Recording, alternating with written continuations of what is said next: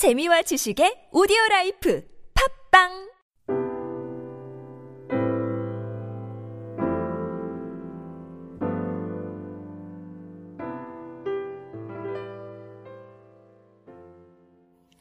어, 에스겔서는 총 48장으로 되어 있는데 어, 저자는 에스겔입니다. 어, 제사장의 아들이었던 에스겔이 어, 사실 이 바벨론의 포로에 25세에 끌려왔습니다. 젊은 청년의 때 끌려와서 어, 이 서른 살이 되면 제사장으로서의 본, 분을 감당해야 되는데, 뭐, 포로로 바벨론에, 어저께 우리가 말씀을 봐, 봤으면, 보신 분들은 아시겠지만은, 포로로 끌려온 상태에서 무슨 일을 할 수 있겠습니까? 아무 소망이 없고 절망 가운데 계속 계속 예기스게서를 읽다 보면은 이 답답함 이 흘러가게 됩니다. 굉장히 답답하고 아무 소망도 보이지 않는 그런 분위기가 예수겔서 전체에 나오게 됩니다. 그럼에도 불구하고 마지막에는 어떻게 됩니까? 하나님께서 부흥을 주시죠. 마른 뼈 한 상과 성전 안에서 생수의 강이 흘러가는 그 모습을 통해서 그럼에도 불구하고 하나님의 부흥이 임하는 환상을 보게 되는 것. 이것이 바로 예수께서 전체의 흐름입니다. 어, 지난 화요일과 수요일에는 우리가 목회자 컨퍼런스 때문에 말씀을 읽지 못했는데 13장 말씀은 그냥 간단합니다. 어, 이스라엘이 망했는데 망한 이유 중에 하나가 여러 가지 이유가 있는데 그 중에 하나가 선지자 때문에 망했다는 것입니다. 선지자. 어, 선지자가 사실은 지도자 중에 한 그룹이죠. 뭐 오늘 또 장론 그룹이 나오겠지만은. 근데 이 선지자들이, 어, 하나님의 말씀을 제대로 전하지 않고 주로 거짓 선지자들이 자기가 원하는 말을 다 전했다는 것입니다. 통제받지 않고 예언하는 것. 멋대로 하나님의 생각을 전하는 것. 자기 생각을 하는 것. 어, 그래서 이스라엘 백성이 망했다는 것이 13장의 내용입니다.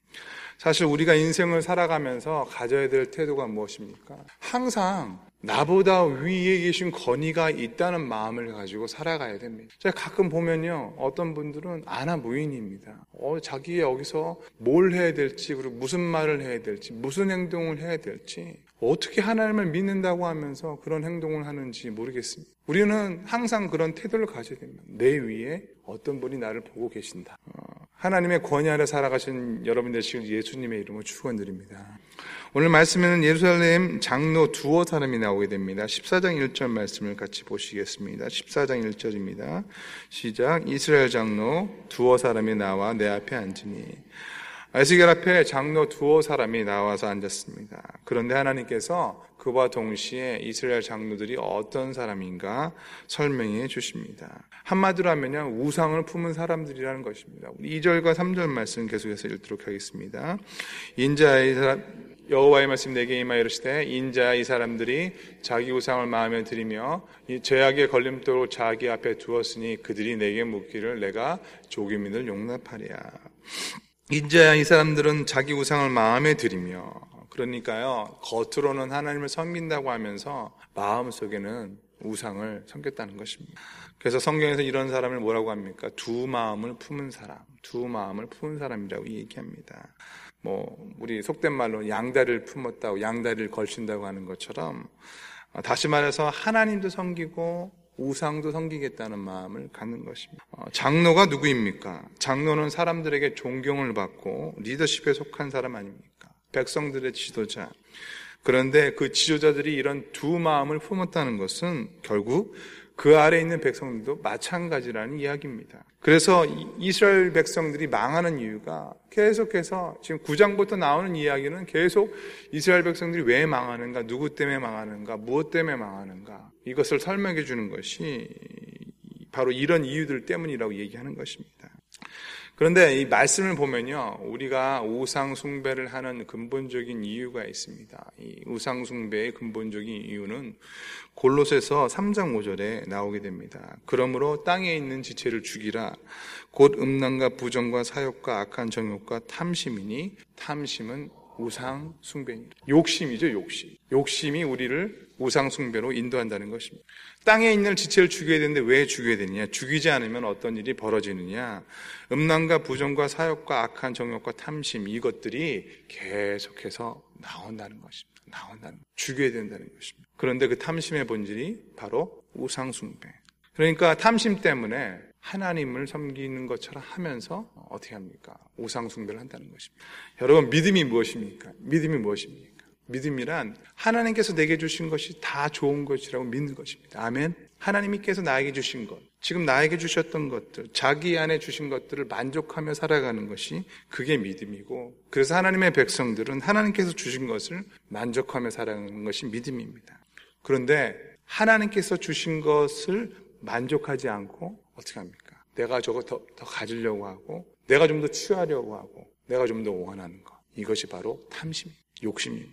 그래서 우리 집에 있는 것보다 옆집에 있는 게 더 나아서 어, 나아 보이면 그걸 가져가는 걸 뭐라고 하니까 도적질이라고 그러죠. 그것이 아내가 되면 불륜이 되는 거고, 뭐 훔치게 되면 도적이고, 그러다가 또 사람을 죽이게 되면 강도가 되는 거고, 그렇게 되는 것입니다. 다 탐욕에서 나오는 우상 숭배라는 것입니다. 어, 많은 순간에 우리는요 지금도 쉽게 생각합니다. 하나님이 나의 주인이시다라고 말하고 고백하지만 하나님을 섬긴다고 고백하지만 실제로는 다른 생각 다 하고 있죠 뒤로. 하나님 안 해주시면 제가 한번 알아서 해보겠습니다. 저도 다른 방법이 있습니다, 하나님. 그 어떨 때는 우리는 협박도 하죠. 막 40일 뭐 기도하고, 막 어떤 뭐 새벽 기도.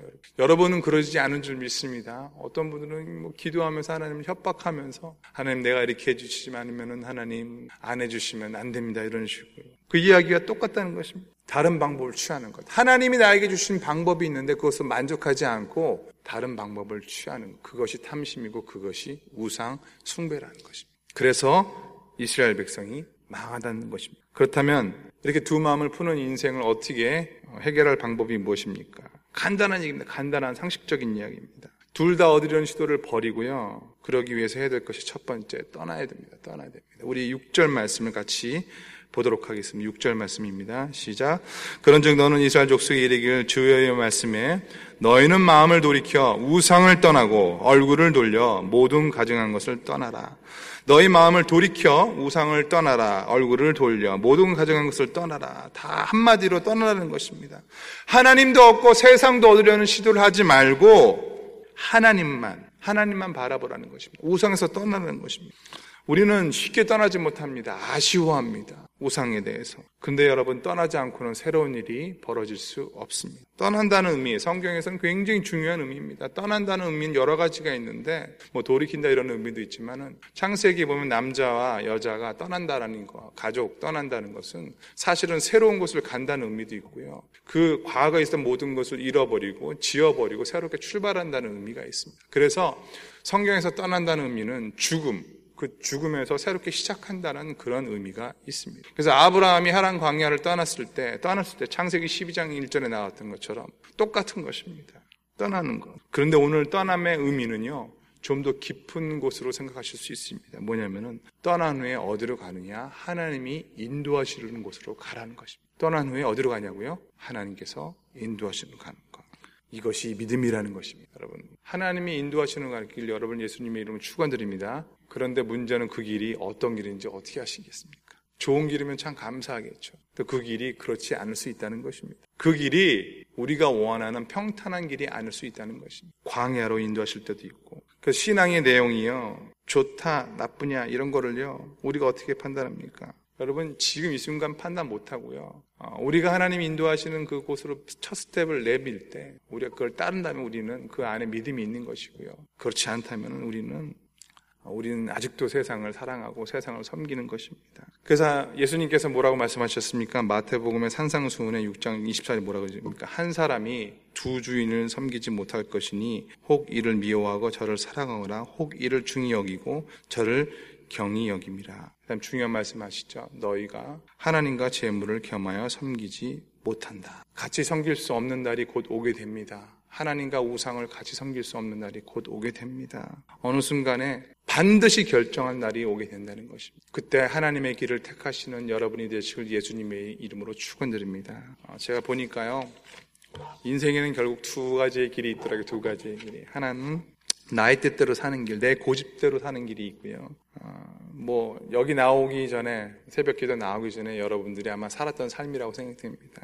또 하나는 이 자리에 오신 분들에게 해당하겠지만 하나님의 말씀대로 살아가는 순종의 삶. 그래서 여러분 나의 뜻대로 살아가는 고집이 있고요. 하나님의 뜻대로 살아가는 순종의 삶이 있습니다. 그래서 여러분 어떤 문제가 생겼다 이런 일이 있었을 때 어떤 결정을 하는가? 어떻게 결정하는가? 어떤 분은 자기 고집과 자기 뜻대로, 자기 생각대로 가는 사람이 있고요. 그러면서 나는 하나님을 믿는다고 얘기하는 분들이 계시고, 어떤 분은 설령 내가 이 길에 내 마음과 뜻이 맞지 않더라도 하나님께서 원하신다면, 하나님이 말씀하신다면 내가 이 길로 가겠습니다. 라고 고백하는 인생이 있다는 것입니다. 그래서 여러분, 하나님의 말씀대로 끌려가는 것, 따라가는 것, 순종해가는 것, 이것을 우리가 성화라고 합니다.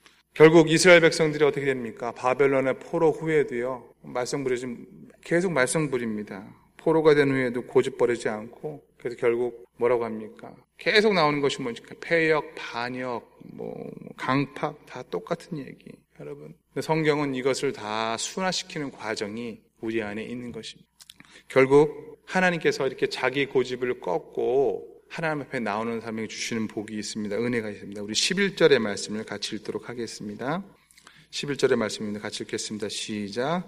이는 이스라엘 족속이 다시는 미혹되어 나를 떠나지 아니하게 되며 다시는 모든 죄로 스스로 덮이지 아니하게 하여 그들을 내 백성으로 삼고 나는 그들의 하나님이 되려 함이라. 주 여호와의 말씀이라. 하나님께서는 하나님의 백성들이 망하도록 내버려 두지 않으십니다. 어떨 때는 징계하시기도 하고 광야로 보내시기도 하고 훈련해서 고집이 꺾이고 순종의 훈련을 배우기를 원하십니다. 저는 오늘도 우리가 살아가는 이 땅에서 살아가는 것 그리고 제가 할수록 말씀을 보면서 느끼는 것 한 가지는요. 결국은 나의 고집을 꺾고 주님의 뜻을 따라가는 것. 한 싱글 데이, 한 시간, 한 순간. 그리고 그 시간이 나의 삶 가운데 계속해서 이루어지는 것. 그것이 바로 하나님께서 원하시는 진정한 우리 성도들의 모습이라고 확신합니다. 오늘도 여러분의 고집을 꺾고 여러분의 우상을 버리시고 하나님을 섬기는 온전한 길로 가시길 예수님의 이름을 축원드립니다. 그럴 때 여러분 가운데 하나님의 놀라운 은혜가 있을 줄 믿습니다. 우리 같이 기도하도록 하겠습니다. 하나님, 나의 탐심과 고집을 꺾고 주님 앞에 나아가는 하나님의 백성들이 되게 하여 주시옵소서. 우리 같이 통성으로 주님 앞에 기도하도록 하겠습니다. 하나님 감사합니다. 오늘도 주님 앞에 나아갑니다. 하나님의 은혜를 사모하며 나아갑니다.